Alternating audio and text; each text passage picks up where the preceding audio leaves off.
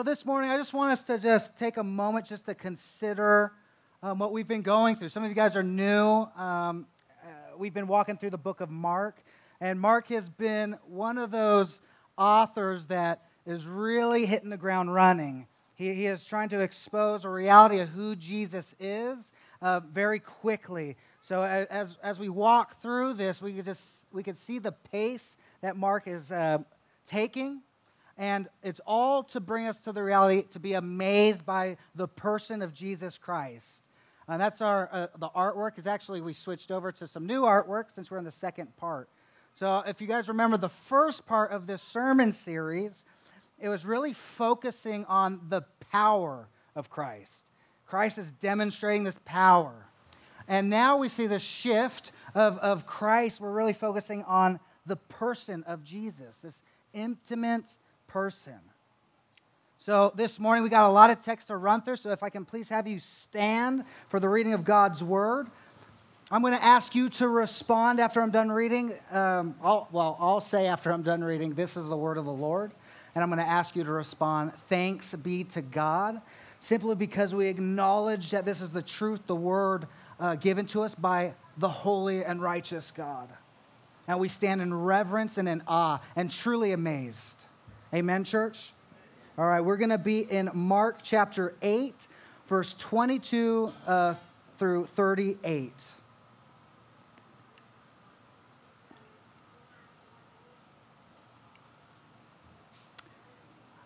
And they came to Bethsaida, and some people brought to him a blind man and begged him to touch him.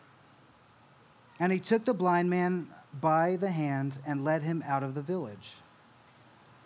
And when he had spit on his hands and laid his hands on him, he asked him, Do you see anything? And he looked up and said, I see people, but they look like trees walking. Then Jesus laid his hands on on his eyes again, and he opened his eyes. His sight was restored, and he saw everything clearly. And he sent him to his home, saying, Do not uh, even enter the village.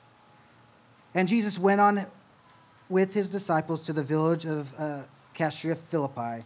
And on the way, he asked his disciples, Who do people say that I am?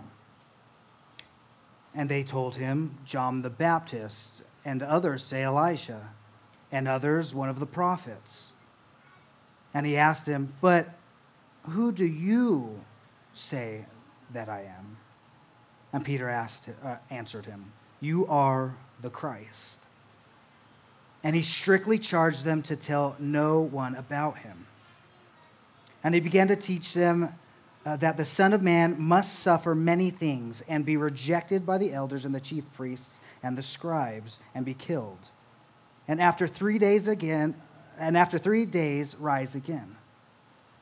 And he said this plainly. And Peter took him aside and began to rebuke him. But turning and seeing his disciples, he rebuked Peter and said, Get behind me, Satan. For you are not setting your mind on things of God, but on the things of man. And calling the crowd to him with his disciples, he said to them, If anyone would come after me, let him deny himself and take up his cross and follow me. For whoever would save his life will lose it, but whoever loses his life for my sake and the gospel's will save it. For what does it profit a man to gain the whole world but forfeit his soul? For what can a man give in return for his soul? For whoever is ashamed of me and of my words is an adulterous and sinful generation. Of him will the Son of Man also be ashamed when he comes in the glory of his Father with the holy angels. This is the word of the Lord. Let's pray. Lord God, we just, as we uh, come to you this morning, Lord, uh, help us see you, Lord. Help us have the hearts to receive you, Lord. Um, Lord God, we just ask that the Holy Spirit would be present in such a way that uh, our ears would be open in such a way that we would actually hear these words this morning, Lord. Lord, I know this text is specifically uh, talking about seeing, spiritually seeing who you are, Lord. So, wherever we are coming through, uh, coming into this building, as we come into this uh, church, Lord, help us lay aside the heartache, the, the hardness, uh, the blind eyes to see you, and open up our eyes to bear uh, witness to your glory, God. Soften our hearts. Lord God, I just pray that you would uh, remove me out of the way um, and have your spirit speak. Speak into every one of our lives this morning, Lord God. We say all these things in your awesome, wonderful, and powerful name. Amen. You guys may be seated.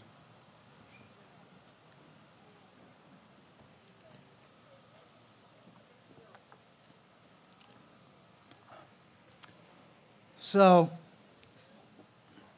good morning again. And uh, real quick, before we get into the dive really deep into this text, um, I want you guys to know that we are a multi generational church, which means we focus and we um, want to see our children grow up into uh, Christians. We want to see them grow up into the faith. And so when we have these family services, it's one thing to remind us that it's not just about the adults in the room, but it's about the children as well. Um, and the second thing to remind us is that, hey, guess what? We need Ellis Kids volunteers. So you can sign up. No? No, no laugh? Okay. Um, but we love our children. So I want you, if you got kids in the room, don't worry about them screaming or yelling um, or anything like that. Uh, we love them. We're excited that you're here, okay? Now, this text is specifically talking about eyes and how people view Jesus. You see, our world has many views of Jesus. Our culture and society um, actually like the idea of Jesus in the sense that they love this philosophy of love, peace, hope, joy, uh, you know, the unicorn, cupcake, and rainbow stuff, right? Like, yeah, that, that sounds great. But when it comes down to what Jesus has to say, when it comes down to um, what Jesus preaches about obedience to him, then there's a rejection of him because it doesn't fit in their lifestyle. Why I want to live this way? Jesus says, that, no, you can't. So there's a rejection of him. Now, Christians can do the same thing. You see, they could say, Yeah, I love Jesus. I love what it says about Jesus. Hey, I love John 3:16, the famous verse. But I want to ignore the rest of that text. I want to ignore the rest of John three 3:19 where, it's, uh, where it specifically talks about living in the passions of sin makes us lovers of darkness and worthy of wrath. Ooh, I don't want to I don't want to talk about that stuff. See, what happens uh, when we only take what we like from the Bible is that we contort the scriptures. We contort it. We diminish the cross, and we, we actually create a Jesus that we want to worship. And friends, that's called idolatry. We might say, sure, I follow Jesus. We might even say, I'll stamp the Jesus name on my forehead and be like, yeah, I'm a Jesus follower. But it might not be the Jesus from the Holy Scriptures. It might not be the Jesus that has been revealed through the Word of God. We have to ask ourselves the question have we created a Jesus that is actually not Jesus? You see, the Mormons and Jehovah's Witnesses, they do the same thing. They stamp Jesus, but they couldn't be any farther from the truth.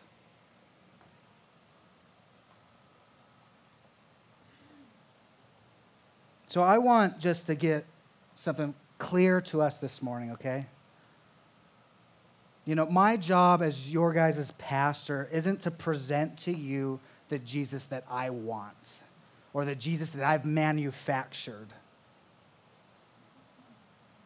My job is to reveal the Jesus that has been revealed in the Holy Scriptures.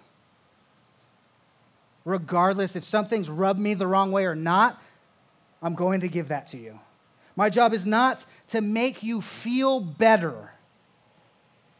My job isn't to make you uh, meet your emotional need to want to feel better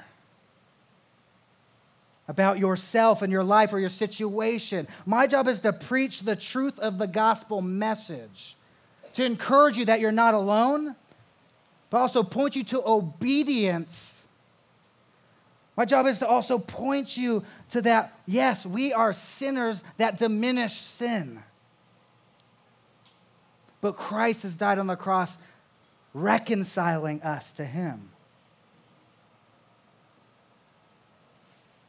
You see, in this passage, as we start navigating this, um, this is what Mark has been calling us to.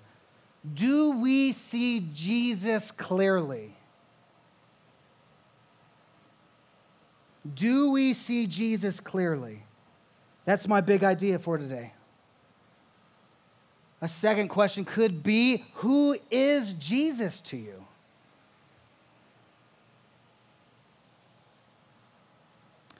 I broke this text down into three parts here, okay? The first part is uh, the miracle, uh, verse 22 uh, through 26. The second part is a miraculous confession, uh, 27 through 33. And the last part is a morbid truth. A morbid truth. So let's dive right into here.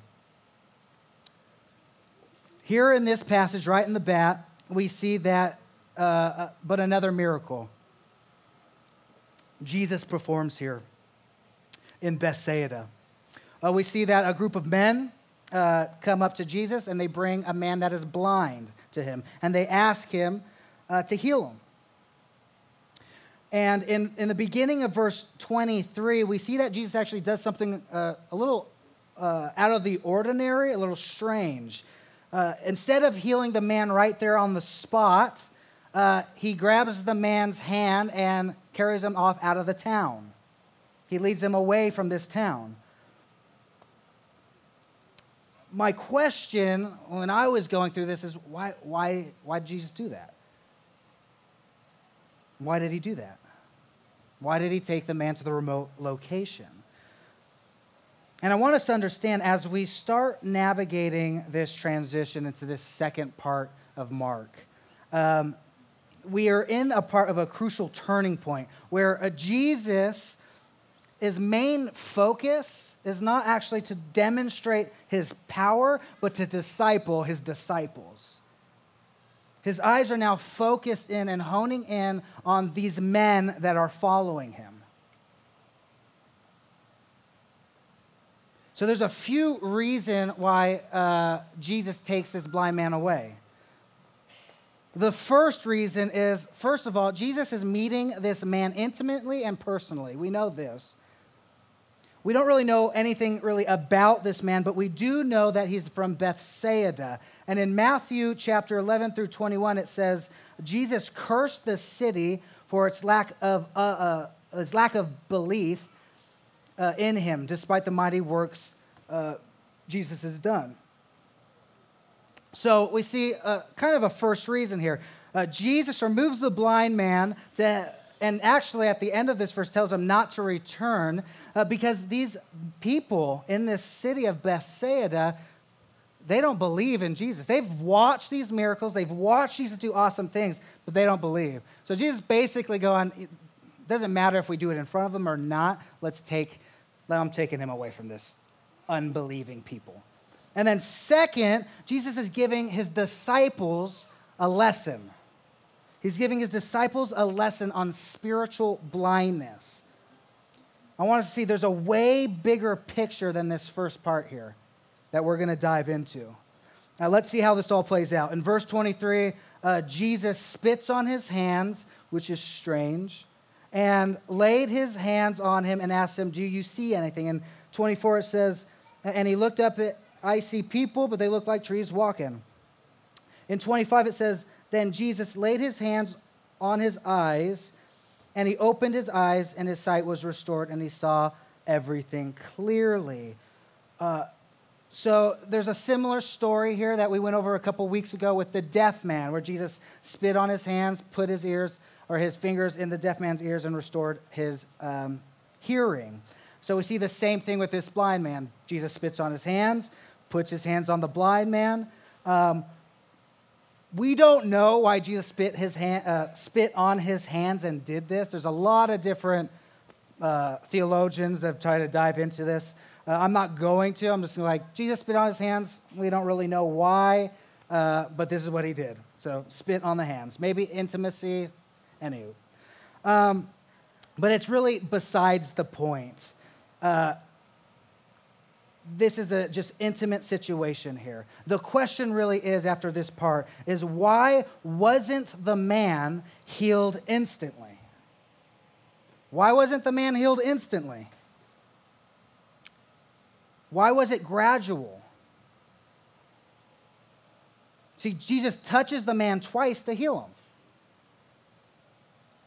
Was it hard for Jesus to do this? Did Jesus lack power? The answer is no, because we've seen as we've been walking through Mark that Jesus has instantly healed people. He healed the paralytic instantly, he healed the leopard instantly. We saw Jesus cast out demons with a single word, and he stopped storms by word. So it's not about Jesus' power. What's going on here? And I just want us just to remember again um, Jesus' number one priority was not to heal physically. Jesus' number one priority was not to heal physically. All of these demonstrations of his powers, all of these healings that we've been seeing in the book of Mark was to reveal a spiritual truth.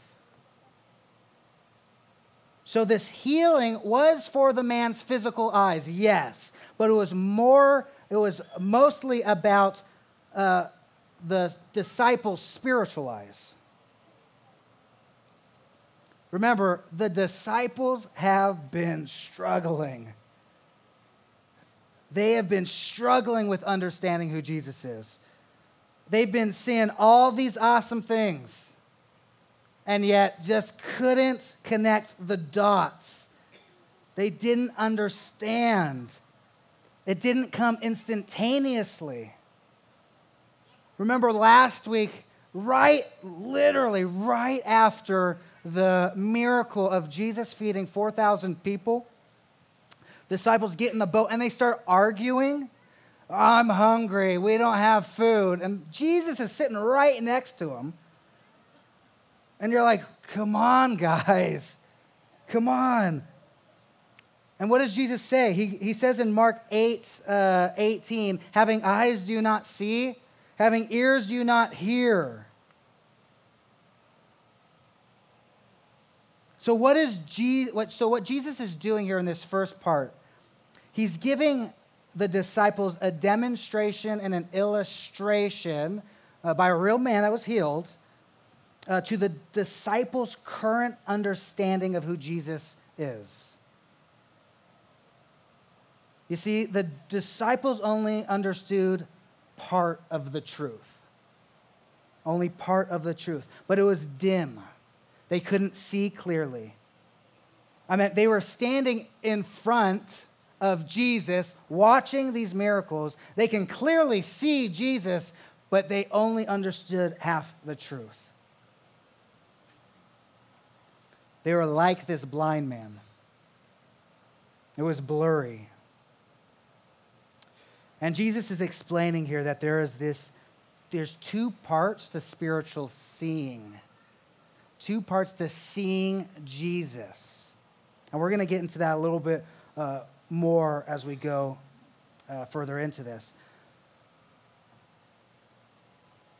And the only way these disciples can see clearly is at this second healing, okay? So let's dive into the second part. It's a miraculous confession. Um, in this next part, we see that the disciples' blurred view Jesus exposes. In verse 27, it says, When Jesus asked, then Jesus asked, Who do you people uh, say, who do people say that I am? You see, Jesus is asking, and investigating a question. He's saying, hey guys, what's up? What's the scuttlebutt? What's the 411? What's the information? What is the world saying about me? Don't you let me know? And the disciples respond in verse 28 John the Baptist, uh, others say Elijah, others say uh, the prophets. I want you to note too, like this comparison isn't bad. Like these people are like pretty awesome prophets and people, so it's not like they're diminishing uh, Jesus, but they had a complete misunderstanding again of who Jesus is. You see, and after this response, Jesus goes, okay, okay. And he focuses attention back to the disciples and he says, okay, that's cool. That's what the world says about me. Now, what do you say about me? It says, But who do you say that I am? Do you see me clearly? Church, this is a fundamental question every human being will have to ask or answer to. Who do you say Jesus is in your life? Who is Jesus to you? Are you influenced by what other people say? Are you influenced by what the, cur- the culture says that I am? Who am I to you? And here's the thing there's only one answer. There's only one answer, and we see Peter answer it. But what we'll see after this great confession that Peter uh, says, he still only gets part of it. Because if you confess that P, uh, Peter, that Jesus is your Lord, is the Christ, is the Messiah, you must accept everything that comes along with that and everything that means for you. So, how does Peter answer? You are the Christ. That's the right answer, yes. In Matthew 6, uh, 16 16, uh, it says, uh, Simon Peter answered, You are the Messiah, Son of the living God. And you're like, Yes, go, Peter, he got it. We've been like kind of rooting for these guys, right? And after this great confession, Jesus said he strictly charges them not to say anything. Why does Jesus do that? Why does Jesus do that? It's because Jesus understands something.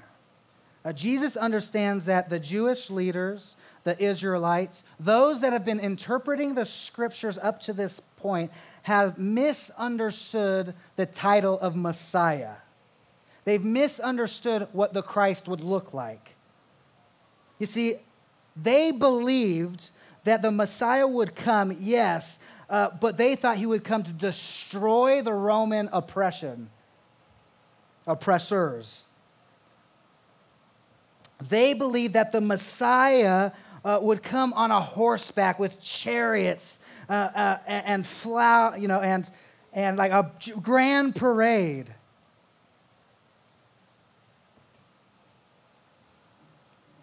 They thought the Messiah was going to destroy everyone that opposed the Jews. And so Jesus knew if this word got out, this misunderstanding of who Jesus is, um, in this point in Jesus' ministry, it would cause an uproar.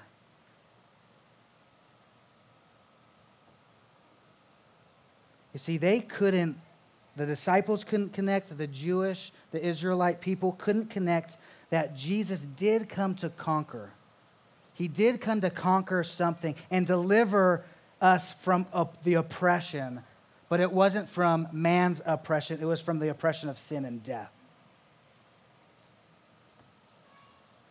Peter did get something right, the title of Jesus. And it was a great confession you know, Messiah means Savior. And from this great confession, Peter res- or uh, Jesus responds in Matthew 16, "Blessed are you, Simon of Jonah, uh, for this was not revealed to you by flesh and blood, uh, but by uh, my Father in heaven."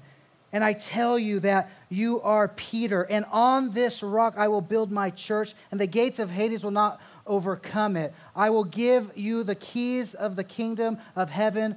Uh, whatever you bind on earth will be bound in heaven, and whatever you loose on earth will be loose in heaven. You see, it wasn't the church wasn't built upon Peter, let's get this straight. The church is built upon this confession that Jesus Christ is Lord and Savior.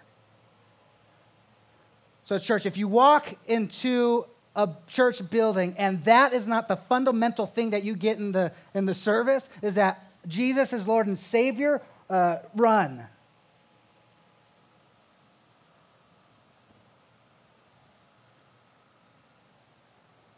You see, this is a great confession, but Peter still only understood half of it.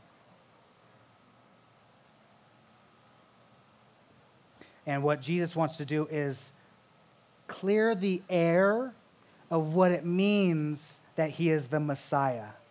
And that's what we see in this next part. In verse 32, it, in verse 32, at the end of this, uh, it says that Jesus says it plainly. He is plainly going to give them the full gospel truth here. No parables, nothing to interpret, no confusion, no way to misunderstand.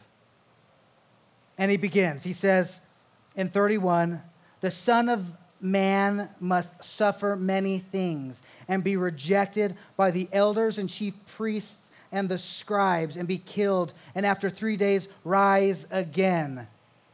So, this is an unpopular uh, uh, belief here. The Jews wouldn't like this. Peter didn't like this. So Jesus is stating here is that his kingdom is not what the world thinks it is. It's actually the upside down kingdom. It doesn't look like a crown placed on its head. It doesn't look like people with joy uh, cheering for him. But it looks like a rejection with the thorny crown to mock him it looks like death on a cross, but it also looks like victory in the resurrection. You see, Peter didn't like this. And Peter takes Jesus aside and he rebukes him. Peter! Right when I read that, I'm like, oh, Peter, you're this close, man. This close to understanding, but so far away you see, Peter didn't like what he heard, it didn't fit in what he wanted Jesus to look like. And if Jesus was going to die, what does that mean for the disciples following him? If his fate was death on the cross, what's our fate going to look like?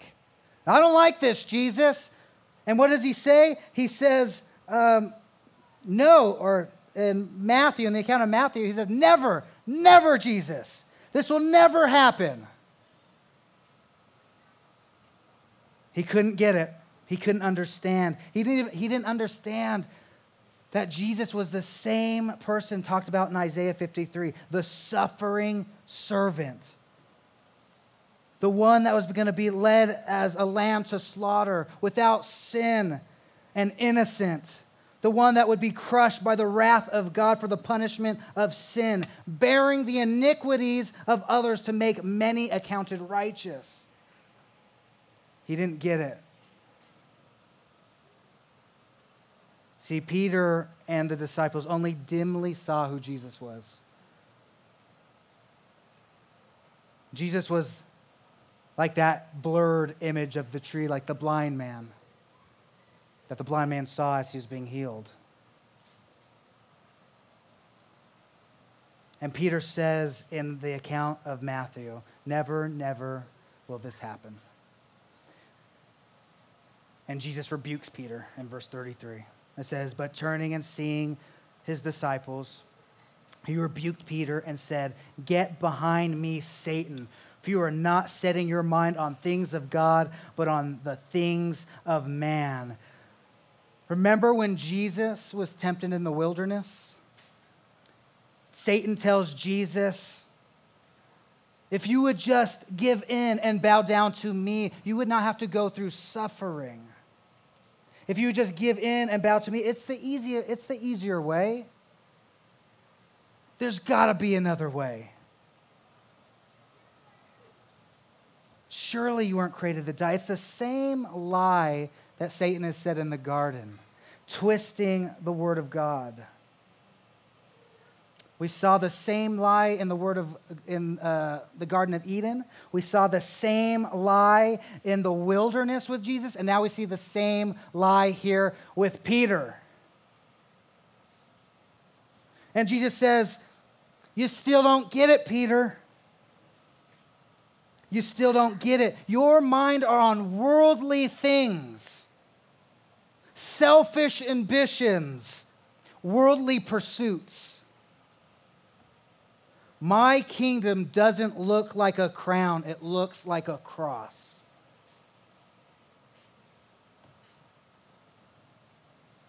You see, as we walk through this book we're going to see that the disciples remained partially blind. They remain distorted to who the truth of Jesus. In fact, this is actually the first time out of three times Jesus is going to come to the disciples and be like, This is why I came. I came to uh, be rejected, die on the cross, and rise in three days. And they don't get it. And we see this all the way up so when Jesus is arrested, persecuted, rejected, hung on the cross, they still don't get it. Peter denies Jesus. And when he dies, when Jesus finally dies, they all scatter. They all abandon Jesus. So what happens? What happens is in the resurrection, God sends the Holy Spirit to seal his people, to finally remove the veil upon the people's face so that we see Jesus clearly now. The disciples were cowards. But what changed after the resurrection? A lot of things changed. They were willing to die for Jesus, be persecuted, murdered. You see, this second healing, the second touch is by the Holy Spirit that truly removes the veil from our eyes.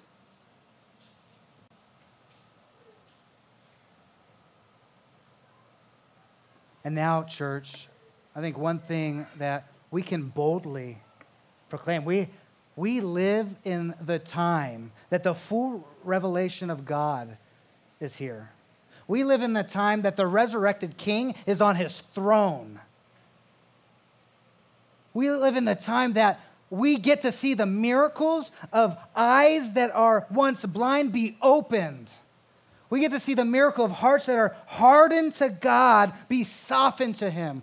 We get to see addictions broken, uh, families mended. We see Jesus' power and work. This question still stands for us this morning.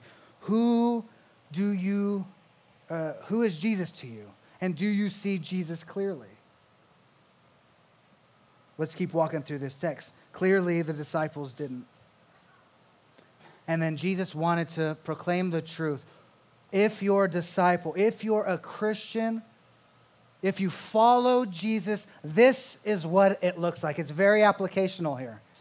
Jesus isn't beating around the bush. He's like, look, church, following me, this is what this means. And we have a morbid truth behind this in verse 34, he says, calling the crowd and the disciples to them, If anyone would come after me, let them deny himself and take up his cross and follow me. What's being said here? First of all, Jesus wasn't uh, killed yet, but the disciples would have known at this moment, they know what the cross is the Roman execution device a brutal, humiliating device to shame whoever was put on it. And Jesus just said, if you're going to follow me, this is what you must carry. If you're going to be an imitator of me, I am calling you to die to yourself. In Luke, it says, take up your cross daily. And then he goes on, he says, For whoever would save his life will lose it, but whoever loses his life for my sake will, uh, and the Gospels will save it. What Jesus is saying here is if your pursuit is your safety, if your pursuit is your security, if your pursuit is being comfortable where you sit, to save your own skin, you are living for yourself. And you're being called to lose your life. This is what sanctification is, church. Sanctification is God revealing the brokenness in your heart and killing it, or not the brokenness, the sin within your heart, and ripping it from you. As Christians, we are dying daily, being, uh, becoming aware of our sin daily. And then he says, For what does it profit a man to gain the whole world and forfeit his soul? For what can a man give in return for his soul? So he's giving these rhetorical questions. Is your soul worth a price? Jesus is saying. I love Paul McCartney, his wife, I think it's uh, Kathy McCartney, I think is his wife. Um, she passed away.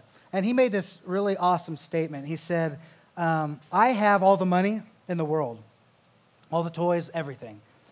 But it didn't matter how much money I had, I couldn't save my wife. I couldn't prolong her life. I couldn't buy time. And what Jesus is saying, is there a cost? Is your pursuit is for this world? Because if your pursuit is for this world, you will lose your life.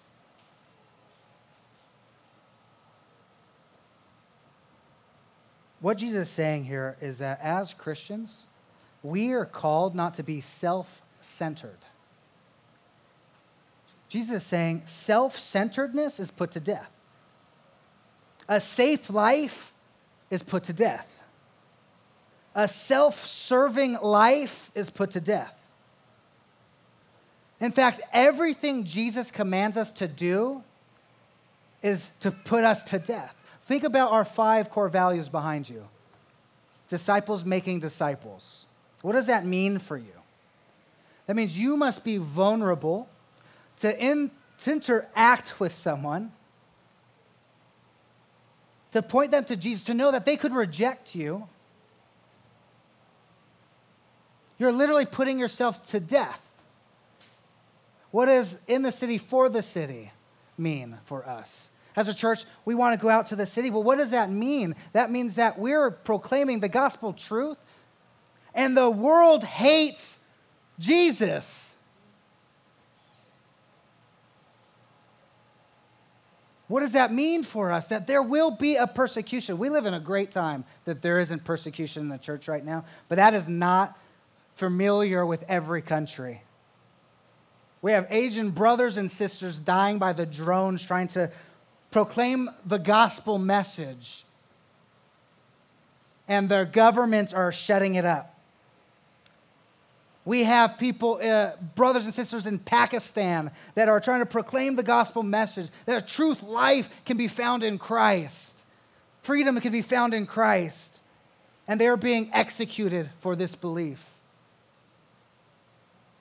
Just we're in a cushy place right now, but I promise you it won't stay that way.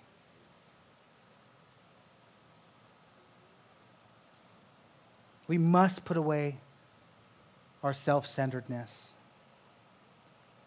Now, let's churches planting churches. That's a, that's a huge death. You see, our philosophy, our churches planting churches, as we grow, we're not a church uh, that believes that we should grow to 6,000 people, but we should uh, multiply the church. So as churches grow, we want to see more churches go out. But what that means is a sacrifice of relationship. You know, I came from Sparks, from the Livingstone Sparks. I miss my brothers and sisters there. I know they're right there. I miss them dearly. But for the gospel's sake, for the gospel mission, we're here. And we have seven churches planted now. Unity and diversity, it's that's a clear one. We are a church to put to death country clubs. We're not about having everyone be in the looking the same, dressing the same, acting the same, but God's kingdom is multi-ethnic, multifaceted. And his kingdom is glorified when we see that. And then outsiders becoming insiders. We're putting ourselves behind others. We're serving others before ourselves. Jesus was a servant. We're called to serve.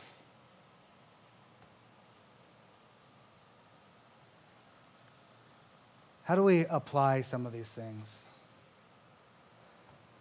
I think the best way to look at this is what are your pursuits? How are you, what do you pursue? What's your ambition?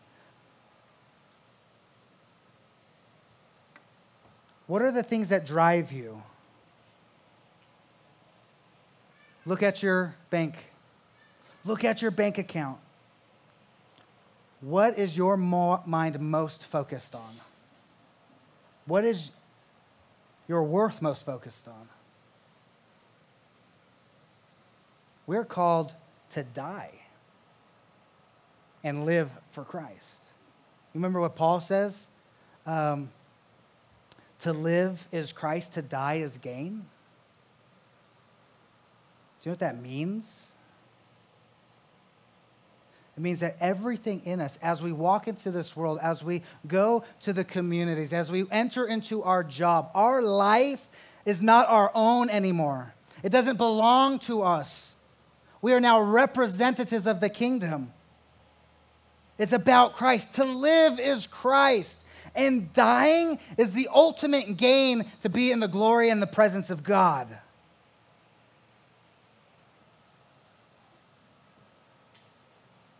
I love um, Dietrich Bonhoeffer.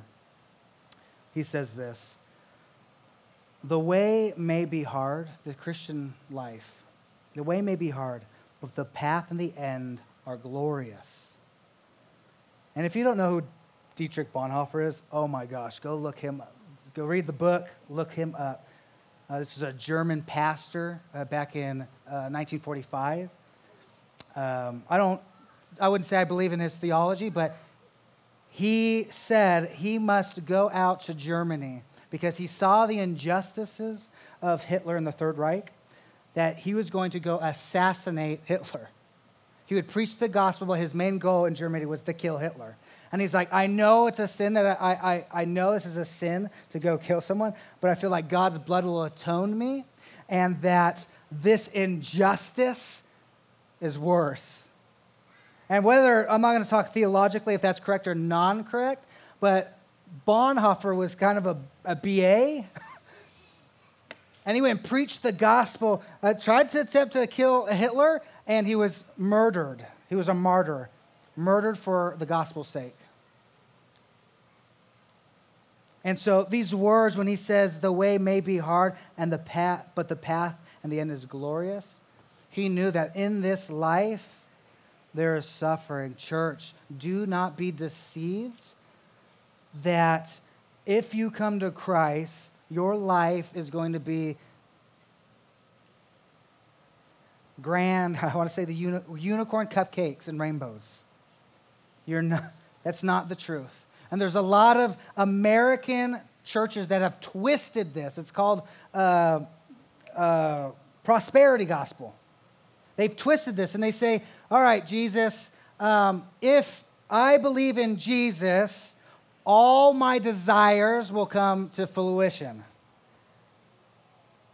And that's not true. Clearly, it's not true. I'm not driving a Corvette.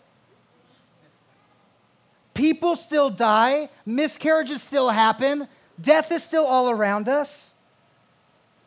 Bonhoeffer knew this world is full of suffering, but the glory in the end is far outweighs the suffering. Church, do we see Jesus clearly? Here's the thing I think there's another application here that I want to get to really quick. Now, when we're talking about um, this blind man coming to Jesus, remember, Jesus cursed this city, this land, but Jesus never rejects anybody. And what that tells us is one thing we can bring people to Christ, we can bring them, that we can invite them to church and know that Jesus is the one that opens the eyes. That puts a lot of weight off of you. You're not responsible for people to see Jesus clearly, God is.